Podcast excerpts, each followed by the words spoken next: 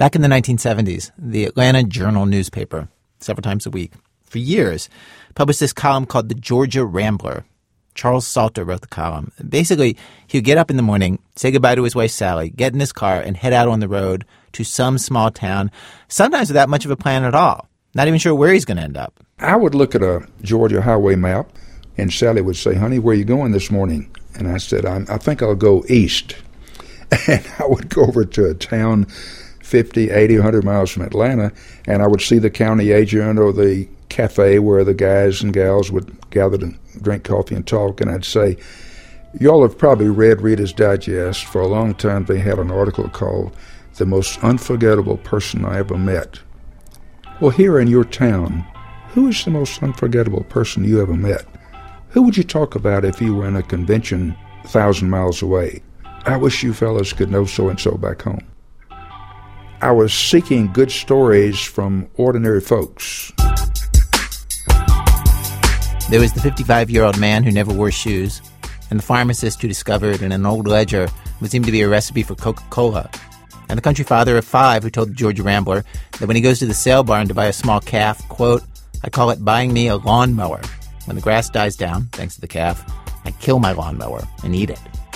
There was Pete Ware, the Justice of the Peace in Troup County, who said that he did 40% of his weddings after midnight, including shotgun weddings, though he complained to the Georgia Rambler that people these days are too lazy to bring shotguns to their shotgun weddings. And I also was lucky enough to hear about haunted houses. Yeah, I've been reading your columns, and it seems, and it seems like there's a lot of haunted houses in Georgia. Yes. And uh, I had a lot of fun interviewing a woman who was in the Marine Corps with Lee Harvey Oswald and uh, down in Robins she was. And, I sorry, I forgot he he was trained as a Marine. Yes, and uh, his nickname was the Creep. And they were on the rifle range one day, and the devil winds were blowing out of the desert. I forget the word for it, the Spanish word. And he was still shooting while the others were smoking cigarettes and drinking coffee because the, they couldn't shoot accurately with the wind blowing from the side. And he kept hitting the bullseye. Okay, full disclosure Charles's son, Chuck, is married to one of the producers of our radio show, Lisa Pollak, which is how we heard about the Georgia Rambler. And when all of us here at our radio show, you're listening to This American Life, by the way, from WBEZ Chicago, distributed by Public Radio International. When all of us heard about the Georgia Rambler, and this idea that you would get out of the city and just drive into some small town at random and walk around and talk to people until you find a story, and get all these people from these towns with just a couple hundred or a couple thousand people all over Georgia talking about life where they live. It just seemed like a really fun thing to try. And so these last few weeks, nine of us flew down to Georgia. It was producers of our radio show, plus comedian and author Eugene Mirman, and we brought the son of the Georgia Rambler, Chuck. There are 159 counties in Georgia. We picked nine counties from a hat. We used an Atlanta Braves baseball cap for that. Each of us went to a different county, spent just a day or two, and we ended up with so many stories that we can't come close to fitting them all into one show, though we can fit seven, which we bring you today. And um, we'll just kick things off here. We'll start things off with Dave Kestenbaum, who is usually a correspondent for NPR's Planet Money, who we took off the economics beat and sent to Georgia to look for some story or person that is unforgettable. And um, Dave, you went to Meriwether County, right, near the western border of the state. Yes, and the people of Meriwether County were extremely friendly. They were happy to give directions or recommend a place for lunch, but they were completely at a loss when I asked the one question that mattered Who is the most unforgettable person in town? Unforgettable, people would say, in this town? Someone showed me a phone book. It was thinner than your finger. The R's, S's, and T's were all on the same page. There was one person who came up over and over again. Lots of people mentioned his name. The gentleman in question is dead, though I suppose if people talk about you after you die, that's pretty much the definition of unforgettable. People said he helped the poor, he was a good, good man, and everyone knew him by his initials. My friends and neighbors. FDR. 11 years ago, I came to live at Warm Springs for the first time. Franklin Delano Roosevelt came to Warm Springs, Georgia 41 times. Yes, people count. He set up a polio treatment center here. The locals say proudly this was a place he could relax. He would get a fiddle player to come and play at night. But Sylvia Bishop Wright, she lives in an area called the Cove, She told me FDR liked to do something else, something you don't read in the history books. When Roosevelt was coming down here, he especially liked the moonshine in the cove. Roosevelt liked moonshine. They call it stump juice because they'd, they'd hide it, you know, in the old stumps. So we- In, in a tree in a tree stump. Mhm, in a tree stump. They'd just hide it down there and cover it up. Am I telling things I shouldn't be telling?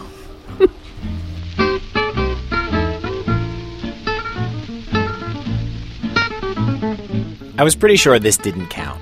You can't go to some small town in search of someone unforgettable and come back with Franklin Delano Roosevelt, the former president of the United States, someone everyone already knows. But then I thought, wait, Roosevelt would have been drinking during Prohibition, when it was illegal to sell alcohol, illegal to manufacture it, to transport it.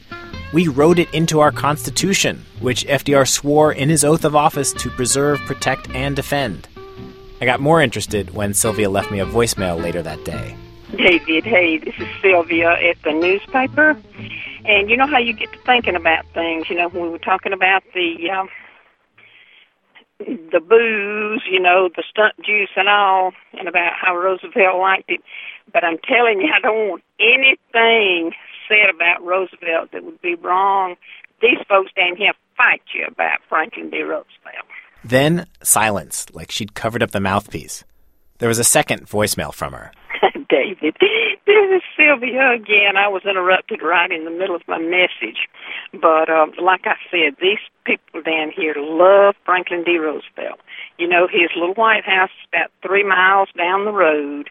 And I guess that's why people knew him on such a personal basis, is he was such a such a good man and and so friendly and they loved him as president. Absolutely. He came down here before he was president also and made friends with everybody.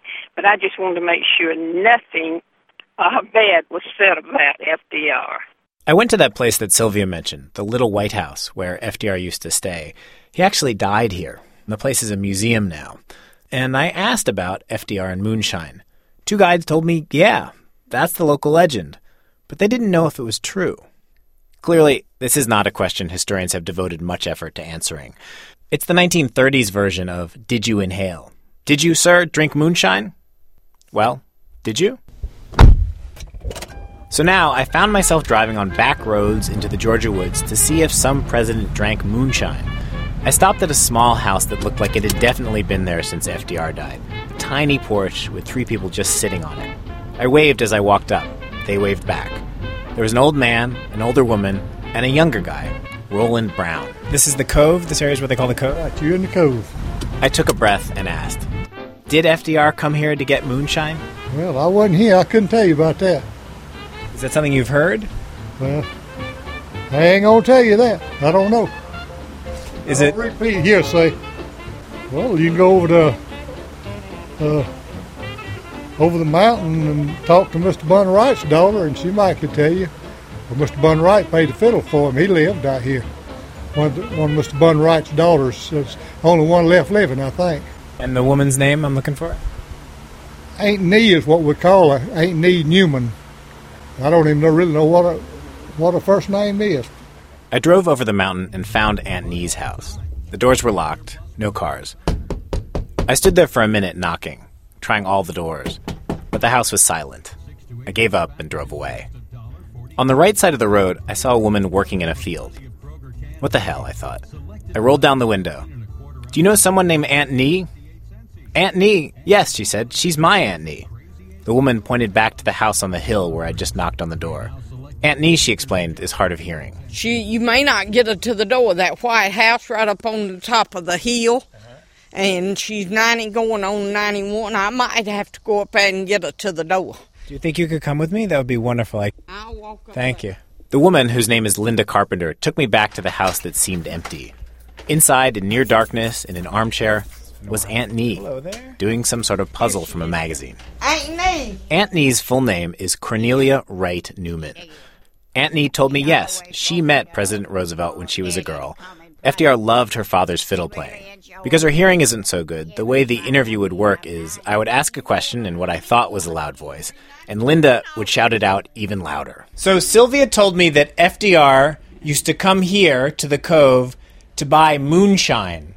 Uh, Did FDR come to the cove to buy moonshine? Uh, to buy moonshine?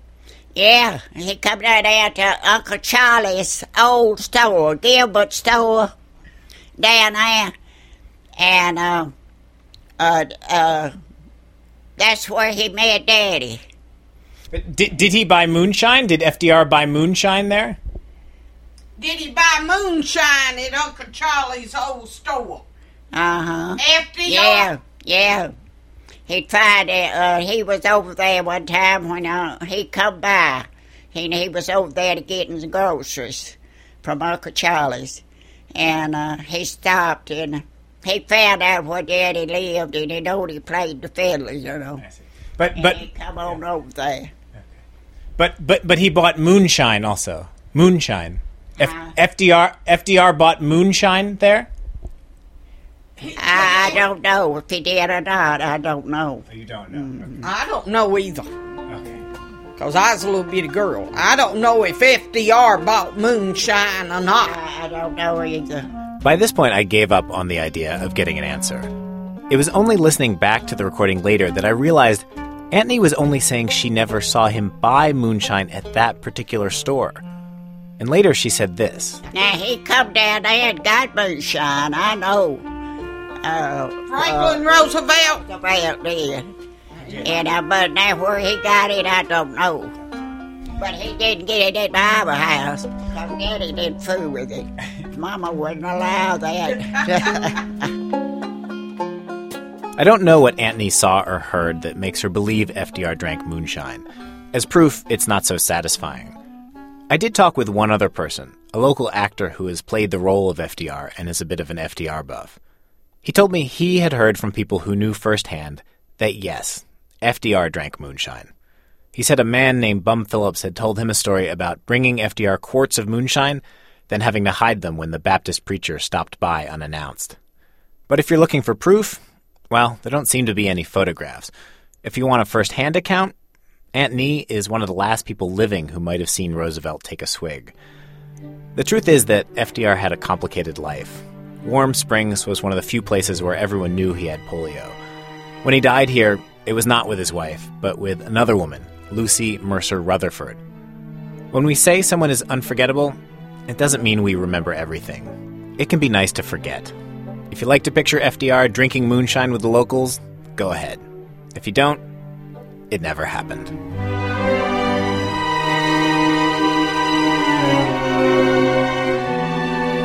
This is Eugene Mirman. I was sent to Hall County. It's a Sunday night in Gainesville, Georgia.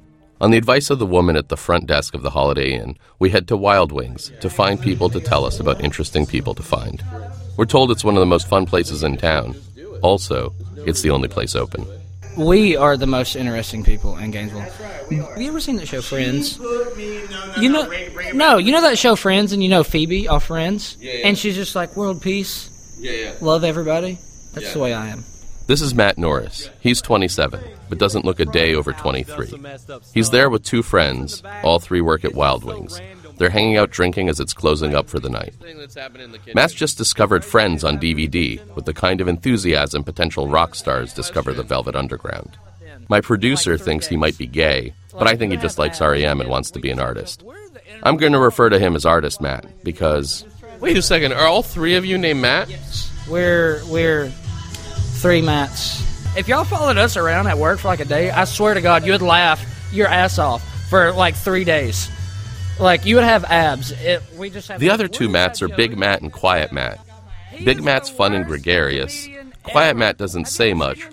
Quiet Matt and Big Matt say we just missed the perfect day to hang out with them. It was the 4th of July. It was the 4th of frickin' July. We were trashed. We closed the restaurant down, and everybody. We closed Wild Wings down, and we rented a houseboat out on Lake Lanier. And you go to the lake, you go to Cocktail Cove. Cocktail Cove is where like all the boats like daisy chain each other together and just have a massive party. So you just walk across with your coolers of beer and your food and shit, and everybody just drinks and flashes and has fun. I swam. I swam to the boat full of hot chicks like 20 yards, maybe 30 yards away. and everybody was hollering at him and saying this, that, and the other, but they wouldn't acknowledge anything. So what did I do? What did Matt Fry do? Matt Fry jumped off the top of the houseboat and swam over there and got him and brought him all back. Big Matt Fry is all about solutions, taking action. Quiet Matt was more like a smoking crocodile, floating from place to place, observing. Be honest, I'm I'm in the water and I'm just treading and I'm swimming away, smoking a cigarette in the water, trying to keep from getting wet. And I turn around and there's this chick on a floaty, and I look and like right in my face, she's got them jokers just strung out there. so I'm just sitting there and I'm I'm puffing my cigarette and I wasn't moving. I was like, I'm gonna stay right here. The Matt I keep thinking about the most is Artist Matt, because Artist Matt, partially inspired by friends, wants to move to New York City and follow his dream of becoming a video editor. A totally attainable dream. But he can't, for two reasons. One, he's afraid he'll become homeless and doesn't know he could just move back the day he becomes homeless. And two, he's on probation. Actually, they all are. Big Matt for several DUIs, Quiet Matt for something to do with weed, and Artist Matt for speeding. I got a. I'm on probation because I got a freaking speeding ticket. I this is a speeding ticket. Who gives a crap? Wait, why would you be on probation for a speeding ticket? Is this your ninth one? No, it's my first one, but I was kind of going 40 over. Oh. Was it a school zone? No, but it was a deaf child area. But the kid was at school. What the hell did it matter? It was like two o'clock. He should have been at school anyway. Assuming that the speed limit was somewhere around 25 miles an hour, it means he was doing 65 or 70 in a residential neighborhood. You know what the funny thing is? Tell me the funny thing. I had just bought a brand new car. And I had seriously just left the dealership. And I lived in Commerce, and I know you don't know where that's at, but it's like 45 minutes away from here. And I was going down back roads, and I had just pulled out of the dealership in this new car, and it was awesome. I'm looking good. I'm jamming, you know, I'm got a new car. I'm going to get some chicks tonight. So when the cop pulls me over, I'm not scared or anything. He pulls me over. He gets my license and registration and insurance stuff, and I'm still jamming. I got a new car. Who gives a crap? I'm getting pulled over right now. I get out of my car and I'm like looking in the trunk just to see what's going on back there because I've never looked back there. I just bought this car. That's the first car I'd ever bought by myself, checking how the bass sounds. And the officer puts me in handcuffs because he thinks I'm about to like shoot him or run or something. I'm like, what are you talking about? I just bought a car. I'm just freaking excited. And when you explain that to the policeman, was he like, oh yeah, you're just the classic guy who bought a car and is checking it out? Hell no, hell no, not at all. Good lord, no. He was pissed. He, it was bad. What kind of a um, person, in the middle of being pulled over by a cop, decides to just check out the trunk of their new car? That's a terrible idea. But Artist Matt is an artist. He's Phoebe from Friends. He doesn't realize that success is right at hand. He could move an hour and a half south to Atlanta, where there are TV stations and CNN and TBS and video editing classes, and accomplish his dream. As long as he first discovers the show Cops, he should be fine. Eugene Mirman. Break! ATL, cruising in the ATL, cruising in the ATL. Break! Not far from Hall County is Pickens County. On April 9, 2006, a soldier from Pickens County, serving in Iraq, was killed by an IED. Specialist David Collins was 24. His body was flown to Atlanta, and a convoy of patrol cars drove from Pickens County down to the Atlanta airport about an hour and a half away to meet the body and escort it back home to be buried. At the time, Alan Wigington was the chief deputy at the Pickens County Sheriff's Department. He was one of the escorts that day. And he was surprised when they got to the airport and they were told not to drive to some cargo area to retrieve the coffin, but to a commercial jet that was parked right at a passenger gate. When we pulled up to the plane, um, obviously I look up and there's people at the window and all the gates because there are five patrol cars with their blue lights on and a hearse. And the plane is, is sitting there. Uh, the baggage compartment hasn't opened yet. Um, all of us are just kind of standing there, and the cargo door to the plane opens.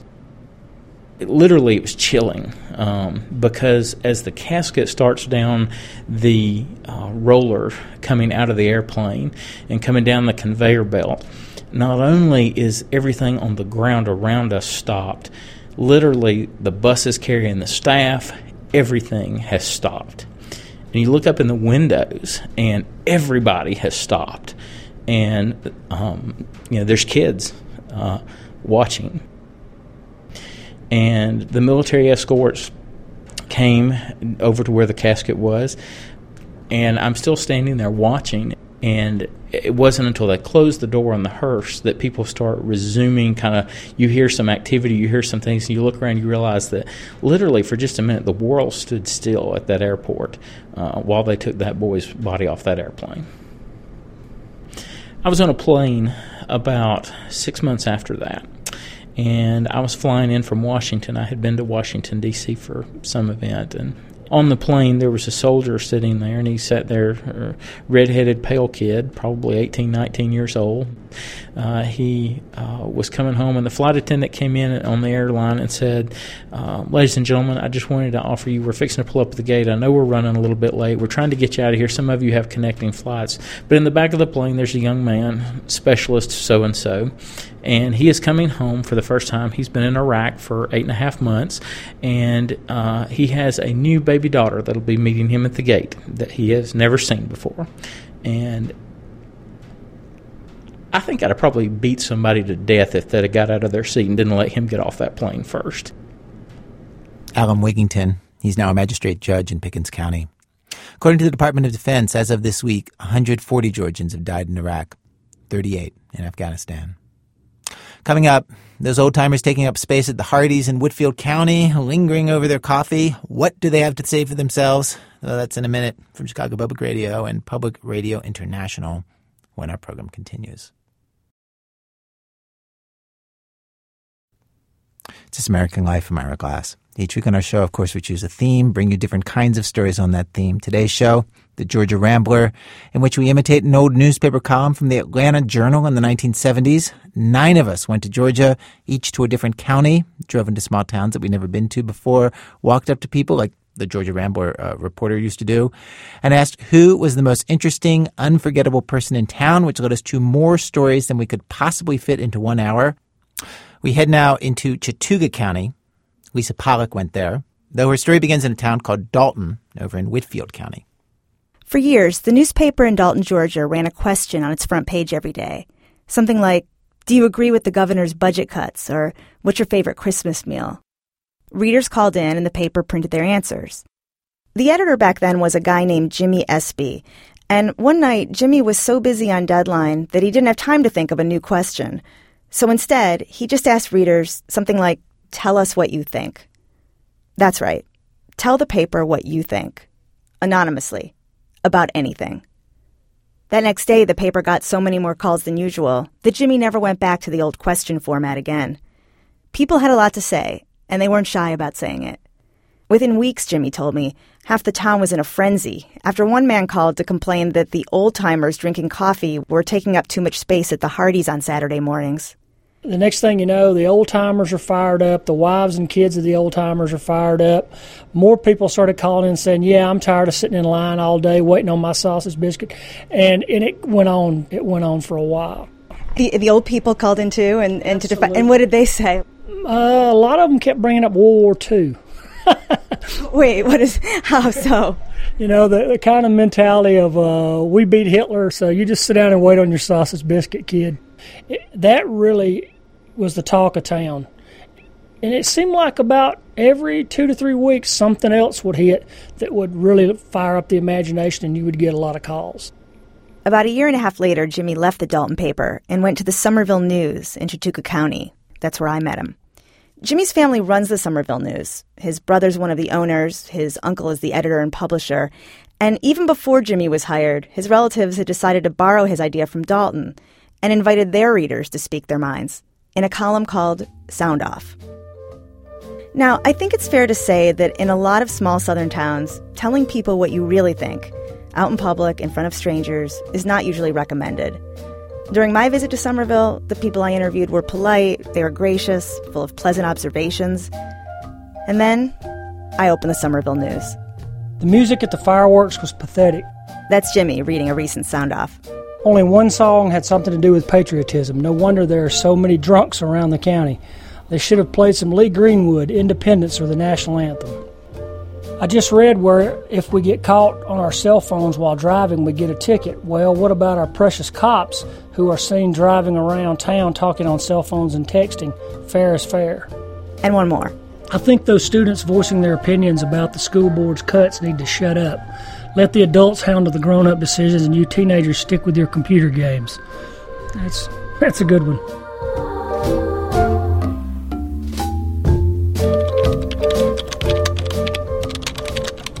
The fast typist there is Jason Espy, Jimmy's cousin. He's wearing headphones and transcribing the latest batch of sound off calls. Wow, that was a long one there. That, that, that lady was talking really fast, and it's like, If sound off were a bar, Jason would be the bouncer. Every call, email, and handwritten note, up to 100 submissions a week, goes to him first. If a comment is libelous, unfair, or too racy, it's cut.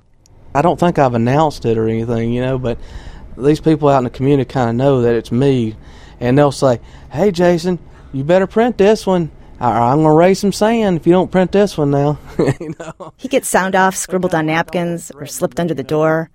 A few times, people have even stopped him in public to dictate a sound off on the spot.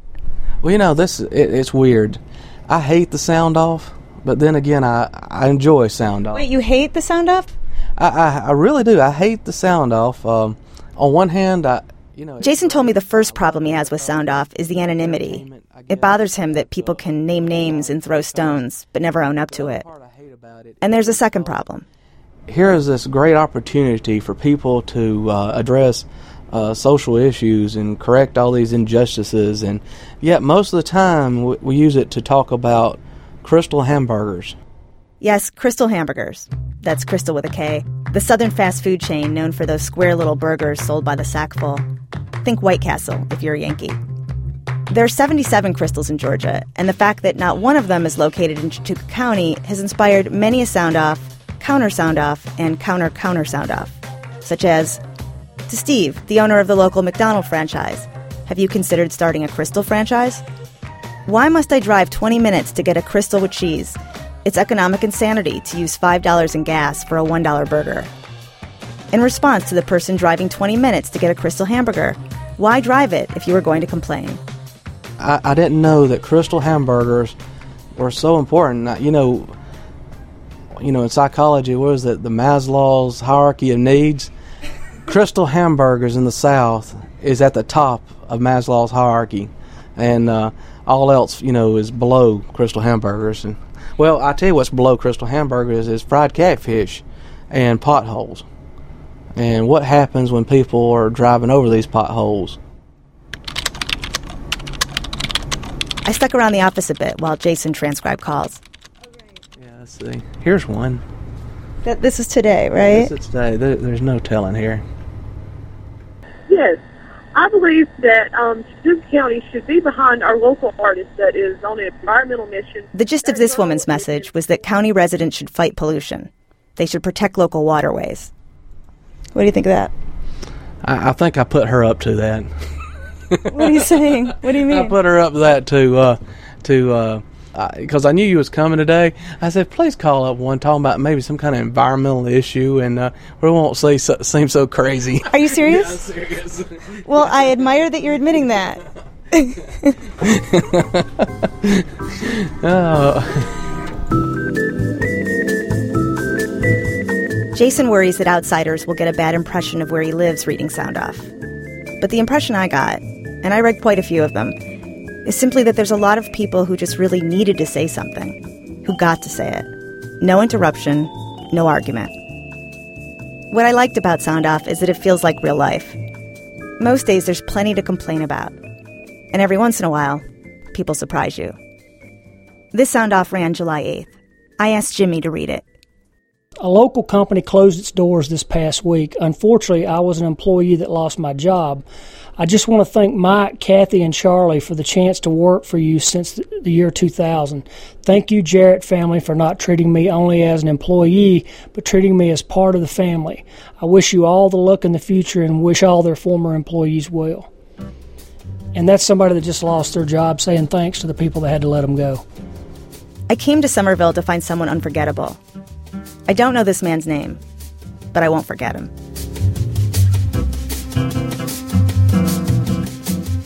So next up is Jane Feltus. Uh, Jane is also the producer of today's show. And Jane, uh, you went to two different counties, counties that sit right next to each other. Yeah, coffee and bacon.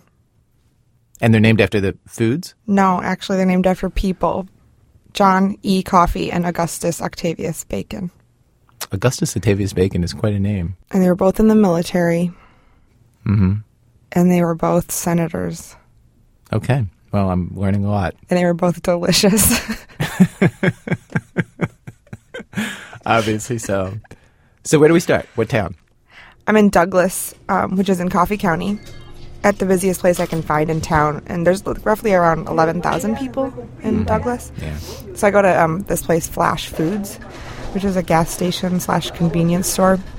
It's pretty busy on a Wednesday morning.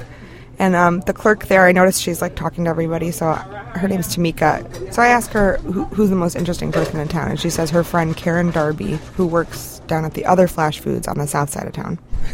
she always keep me laughing. She just left from down here, matter of fact. All right, I'll go look for her. Thanks, Tamika.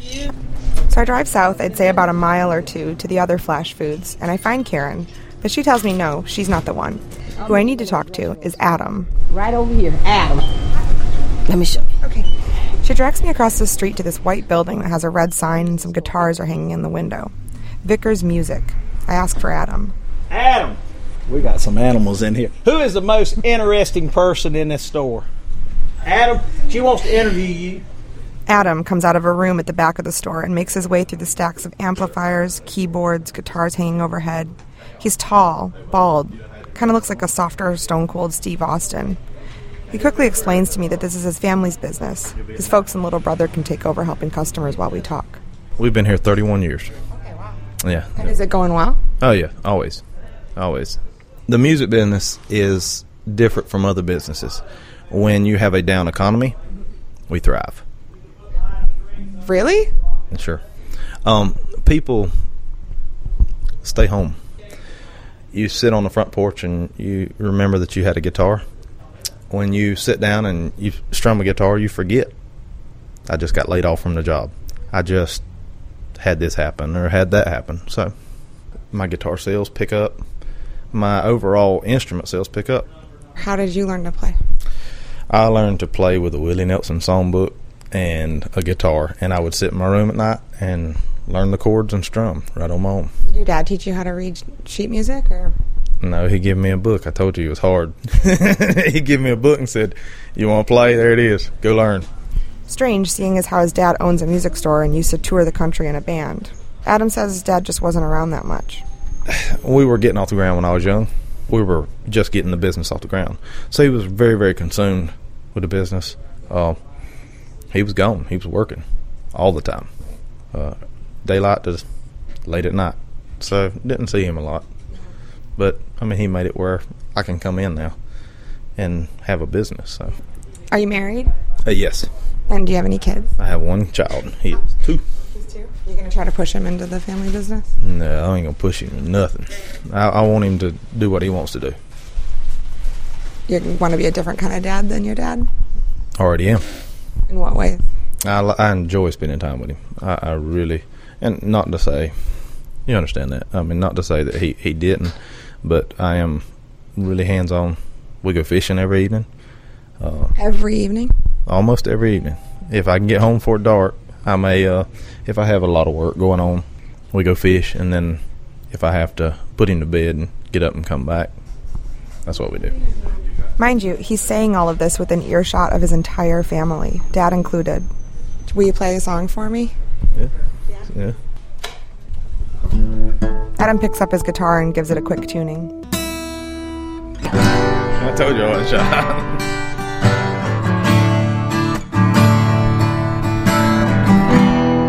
You know, remember John Denver? This is a take off of his Country Roads. Almost heaven,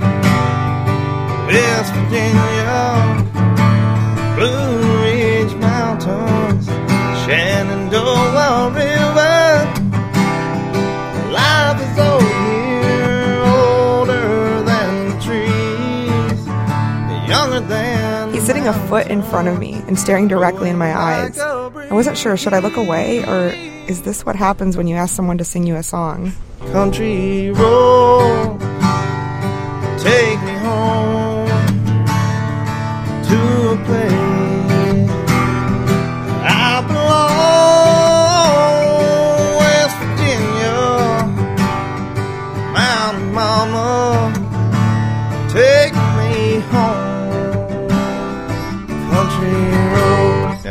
good time with that one. Well, next up, a county right in the middle of the state. And I'm Sarah Koenig. You are the one who went there. Right. I was assigned Twiggs County. The county seat is Jeffersonville, city of about 1,500 people, majority African American, majority poor. There used to be a lot of mining jobs here, but now they're all but gone. At just before 5 p.m., I wandered into City Hall. There's this very nice guy sitting behind the desk who said the most interesting person in town was his boss. She she just she just full of life. She's been a lot of places, and Because why? What's her? What is the story of her life? I mean, broadly.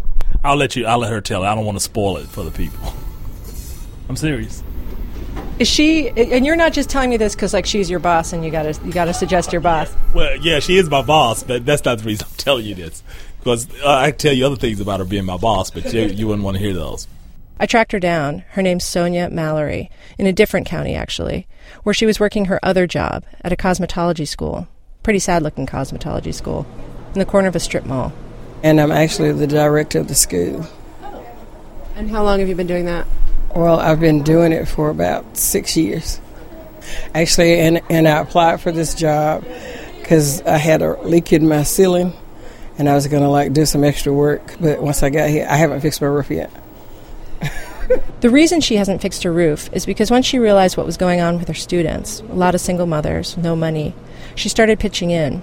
She and a couple of other teachers pooled their money to buy a year's worth of bus fares for a few students, plus gas money, lunch money. They even swapped clothes. Because you can't afford it at the Salvation Army anymore if you're really poor. It's not so much that Sonia Mallory is a bleeding heart. It's that stuff like this drives her crazy, seeing black people struggling, no one helping them out. Plus, she's been there. Which leads us to her other job, the one back in Jeffersonville. But before I get to that, some background. Sonia Mallory is 56. She was born in Jeffersonville, grew up in a tiny rented house, three rooms, seven kids in bunk beds. Her dad worked on the railroad, which was a good job, but he was a terrible alcoholic, and when he'd come home at the end of the week, he'd terrorize the house, beating up their mom, chasing the kids with a shotgun. The cops never did anything about it. Sonia hated him. Her mother worked for a white family, taking care of their kids and cooking. One day, when Sonia and her little brother were walking home from school, a car came along, swerved, and hit her brother, broke his arm and his leg. And it turned out the driver was one of the white kids her mother took care of.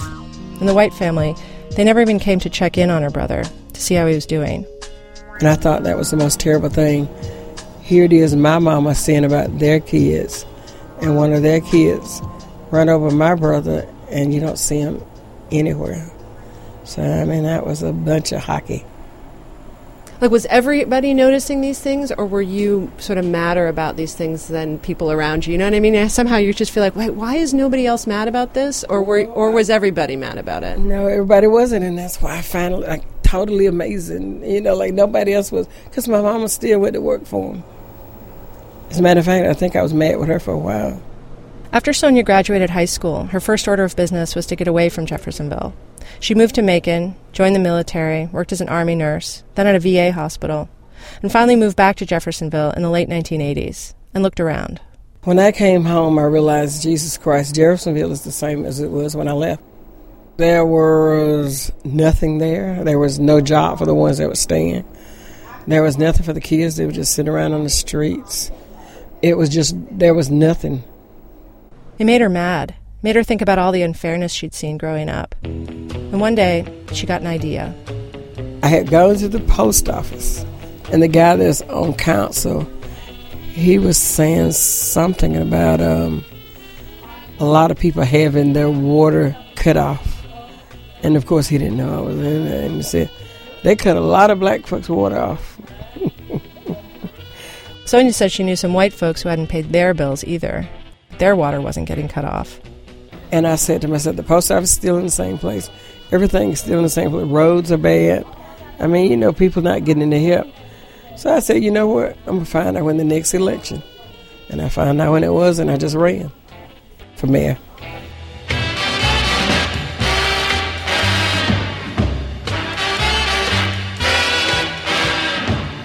So Sonia Mallory decides to run for mayor in a town that's never had a black mayor, never mind a black woman mayor. Everyone she talked to about it, her friends, her family, they'd all say the same thing. It's not gonna happen. They said, girl, you know the people gonna let you do that because they've been in charge all these years. They ain't finna let you do that. And that first election in 1991, they didn't let her do it. She lost by 13 votes to a white guy. Sonia told me black people on the voter rolls were turned away from the polls, while white people who didn't even reside in the city were given ballots. And before you think, yeah, but the loser always claims voter fraud, in the end, a Georgia Superior Court judge agreed with her and threw out the election results. And the Department of Justice sent four federal observers to monitor the do over election eight months later. But by that time, one of Sonia's sisters was dying of cancer. She was distracted and out of steam. She lost, then tried again, and finally, in 1999, she won. She was Mayor Sonia Mallory. Now she just had to figure out what that actually meant. Had no clue, no clue to what the whole big picture entails. And I had never been mayor. There was nobody there to pass anything on to let me know what was actually going on, you know, like. There's no process where the previous mayor says, here's Well, where we are. be, but naturally. With essentially no information about how to be mayor, she turned to the only available source the record. So I had to read the minutes from 1801 up until the time. So my brain is kind of. Well, you had to read 200 years of minutes? Uh huh. It took her most of a year to get through the minutes. Meanwhile, she got threatening letters, heard gossip about how people were saying she wouldn't last. To top it off, her husband got arrested for DUI and some other stuff, spent a year in jail. So her only source of income was her mayor's salary $250 a month. So there she was, the mayor, sitting at home at night. No water, no lights. And the actual mayor job was turning out to be harder than she anticipated, especially the city council meetings. That part of the job, even 10 years later, hasn't been highly productive. There's constant drama. Naturally, that thing was the fight against anything I say. Right now, it's totally amazing because I can tell you when I first got in, it was all of my council people were Caucasians. Now they're all black. But, but I can tell you this there's no difference. Be careful with Jackson. they What? Like, what's example? What do they do? They think their general job is to make sure employees ain't trying to cheat for five minutes and police department ain't locking up their cousins and they worry more about employees taking five minutes more a break than they do sitting down trying to get grant money to to get something for the kids. You know, I told them that one time, you know, like quit fighting against what we need to be doing that's important for the community. If you didn't have enough balls to run for mayor, I got a couple left and I'll let you have them.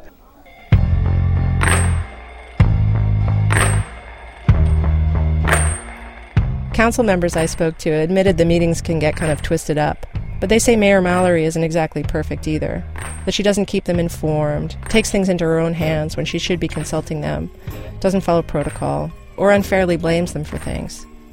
The dysfunction is well known in town and beyond. It was especially bad in the beginning. Here's the lead of a 2001 Macon Telegraph story. Quote, the Tuesday night meeting of the Jeffersonville City Council lasted either 15 minutes or one and a half hours, depending on whom you ask.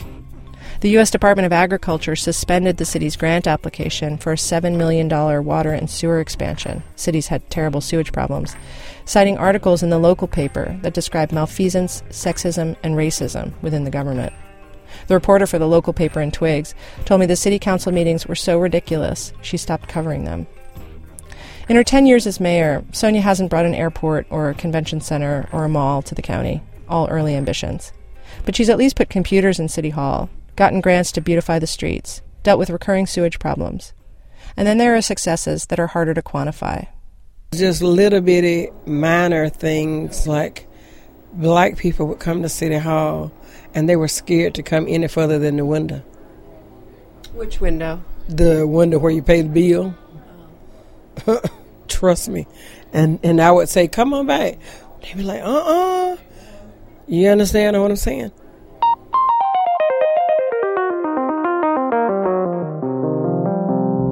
Sonia says as the country's changed, things have gotten better in Jeffersonville. You can overhear blacks and whites chatting about the weather in the post office, where there used to be silence between them. And you can see blacks working in the courthouse and the supermarket. Sonia says these steps might be small, but they add up.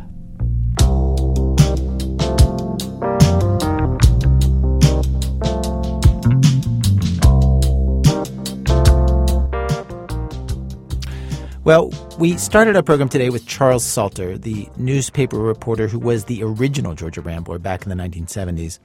And we end our show with Charles Salter, his son, who everybody calls Chuck. For today's show, uh, he went to Elbert County on the coast, but he also looked back at a huge stack of his dad's old stories. I was 11 years old when my dad became the Georgia Rambler. I don't remember him telling us about his new job. What I remember is that he now had a company car. Not an anonymous sedan, but a big white whale of a station wagon, with his name plastered on both sides Charles Salter, the Georgia Rambler.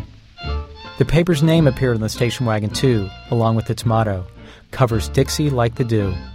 That's dew, as in morning dew. My dad was fond of reciting this line out loud, like a favorite verse of poetry. Because my name is also Charles Salter, the genius of this whole marketing ploy a four wheeled billboard crisscrossing the state, was completely lost on me. Instead, the car was a kick me sign. I was in junior high school. On the days my dad picked me up from school or baseball practice, I begged him to take my mom's car, or at least park around the corner. I rarely read my dad's column. At dinner, he'd say, I met a real character today, and mentioned some town I'd never heard of. I was indifferent. Everyone's father had a job. Big deal. Somewhere around 1976 or 77, during summer vacation, my dad got the idea that I should ramble along with him. So I climbed in that station wagon and we headed to some dot of a town on the map. To me, the countryside looked like one never ending crop. I couldn't tell where one farm ended and the next began. One day, we met a farmer named J.B. Lloyd. We sat on the back porch, and my dad asked J.B. about farming without a tractor, just a horse and plow. I didn't ask any questions. I was shy. And about the only thing I wanted to know was Do you have a TV out here? How do you watch Braves games or Charlie's Angels? Reporting in small towns brought out another side of my dad. His southern accent got noticeably stronger, and he sounded like he'd flee Atlanta any minute. Now I live in the city, but I'm not from there, he'd say to people. I was born in Ocilla and grew up in Waycross. He'd go on and on about his love of fishing on small ponds and red eye gravy and fried okra. He was shameless about his country cred. I, on the other hand, was a suburban kid. I thought fishing was boring. I preferred hanging out at the mall. In a way, going with my father on all those Georgia Rambler trips, it made me realize how different he and I were. For this show, I had my dad send me a box of his old columns. As I read them after all these years, I found myself wondering what happened to the people he wrote about, so I called a few. The college senior who moved into the woods to live without electricity or plumbing now lives in Alaska. The small town narcotics officer who worried she wouldn't find a husband who put up with her job stayed on the force for 31 years and is happily married. And the two farmers who tried to stop the government from putting their farm underwater when it dammed the Savannah River, I found them too. All right, so I wanted to show you. This was do you recognize this?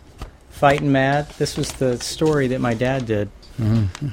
Do you remember my dad? I, I want to place him.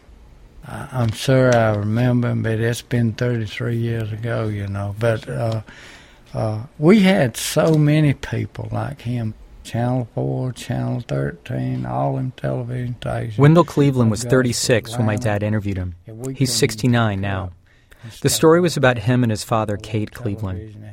The Army Corps of Engineers came into Elbert County wanting to dam the Savannah River and create a 26,000 acre lake by flooding all the land in a river valley. The Cleveland's farm was right on the river, right in the path of the lake. They watched their neighbors sell one by one until they were the only ones left. They held out so long that Wendell took to wearing a gun, afraid federal marshals would show up and drag them off their property. They held out so long that finally the Army Corps did something kind of remarkable. After years of insisting they needed all of the Cleveland's land, the Corps buckled. and offered Wendell a deal to keep 36 acres. I think I went down there and signed them, and then they moved in that afternoon about one o'clock. We went down there and watched them cross. They come, they come from Bands Creek through yonder through the park, and they had thirty-five bulldozers. Wendell's father, Cade, died two years before this. So from the front of his house, Wendell stood alone, watching the bulldozers come over the horizon, knocking down forest and leveling a field of wheat, and toppling the old chimney that was all that was left of the farmhouse built in 1741, the one his father was born in. They come in just like a gang of ants. You know, it wasn't easy to watch none of it. Uh, it was like more or less giving your whole life away, you know. It was just destroyed.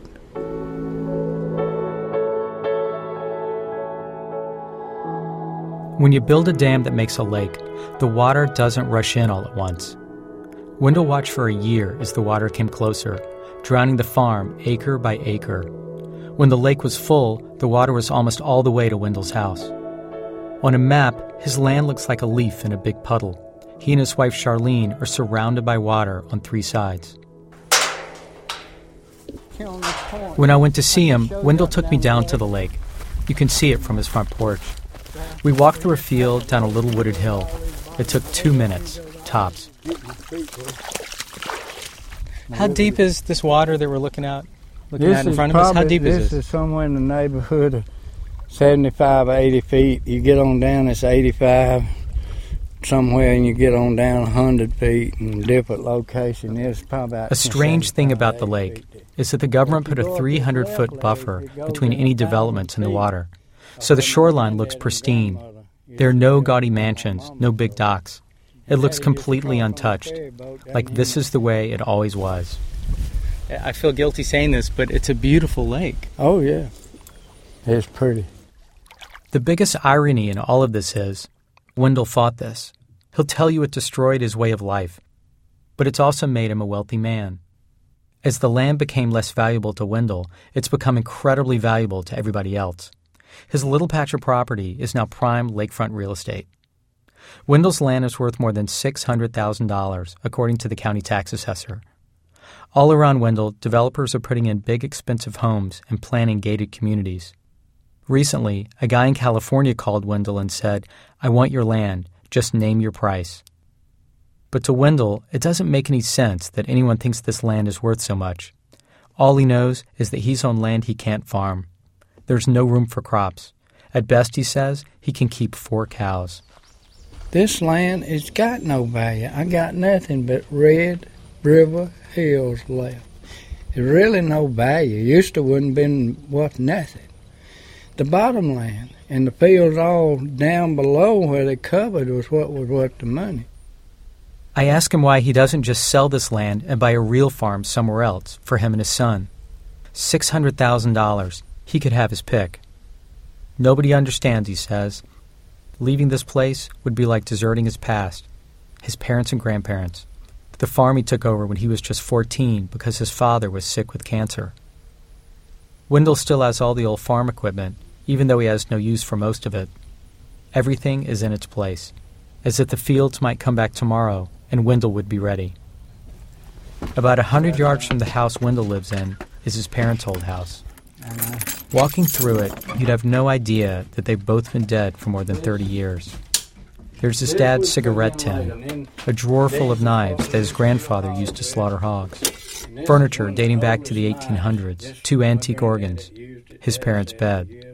This is my mom's cedar chest, and that's all her clothes she had in there. Been in there ever since we lost her, and December the 18th, 1968. That's when we lost her. They've been hanging there ever since, and they're still in good shape. We And why, want- do you, and why do you hang on to it? I just love it. I just love knowing her clothes is in there, her dresses and everything. These days, even though the farm is gone, Wendell can still stand on the hill in front of his house with me, and he can point to everything that used to be The big house. where his grandparents lived, where his father was born, and where his father used to take his Model A car across the Savannah River on the ferry to court his mother. by them little old Every time he points, though, he's pointing at the lake. You see uh, where I tell you my uncle lived? Yeah. That ridge run way on down there. Okay. Probably a bit So today, Wendell's living on his daddy's farm. And in a way, I'm doing the same. All those times my dad took me out on his Georgia Rambler trips, I remember being 13 or 14 and meeting some stranger with my dad and being invited into their living room and listening as they opened up and told him some story. Now, I remember how amazing it was that one minute we didn't know this person, and then the next we were hearing all these things about their lives that they probably didn't tell many people at all. I know my dad took me on those trips to show me small town life, where he grew up, where my family was from. But what I took from them was a lesson he never intended. I decided to become a reporter. I write for magazines. I've written for newspapers. Just like my dad, that's where I live now.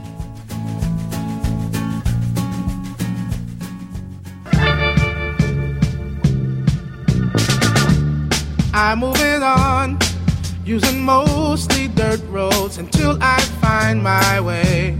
Campbellton Road, can't forget Cascade or the Memorial MLK. There's something about Atlanta that doesn't cease to amaze me.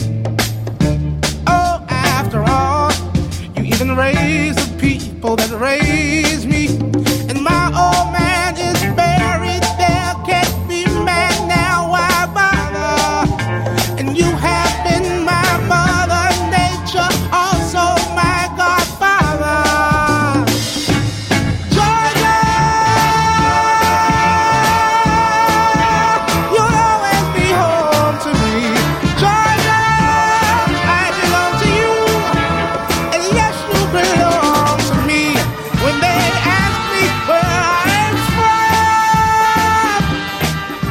our program was produced today by Jane Feltus and me with Alex Blumberg, Ben Calhoun, Sarah Koenig, Jonathan Menjivar, Lisa Pollak, Robyn Semien, Alissa Shipp, and Nancy Updike. Our senior producers, Julie Snyder, Seth Lind is our production manager, Emily Condon's our office manager, production help from Sean Wen. Special thanks today to Donna and Blood on Jekyll Island, to Jacqueline Clements, Jeff Warren, Angela Reinhardt, Stacey Dixon, Gerard Nathaniel, Bill Vanderford, Corporal Jason Smith, Chief Billy Boney of the Twig Sheriff's Department, and all the people we talked to in Georgia who just wasn't time to fit into today's program. Dave Kestenbaum, who you heard tracking down FDR's Georgia history, can be heard with his Planet Money colleagues on their twice weekly podcast, a co-production with our show, www.npr.org slash money. Our website, thisamericanlife.org, where you can sign up for our free weekly podcast. This American Life is distributed by Public Radio International. WBEZ Management Oversight for our program by our boss, Mr. Torey Malatia, who remembers the time it was a while back when his wife took him to this private swimming pool with Frank Gorshin and Jack Nicholson. And I look, and like right in my face, she's got them jokers just strung out there. I'm Ira Glass. Back next week with more stories of This American Life.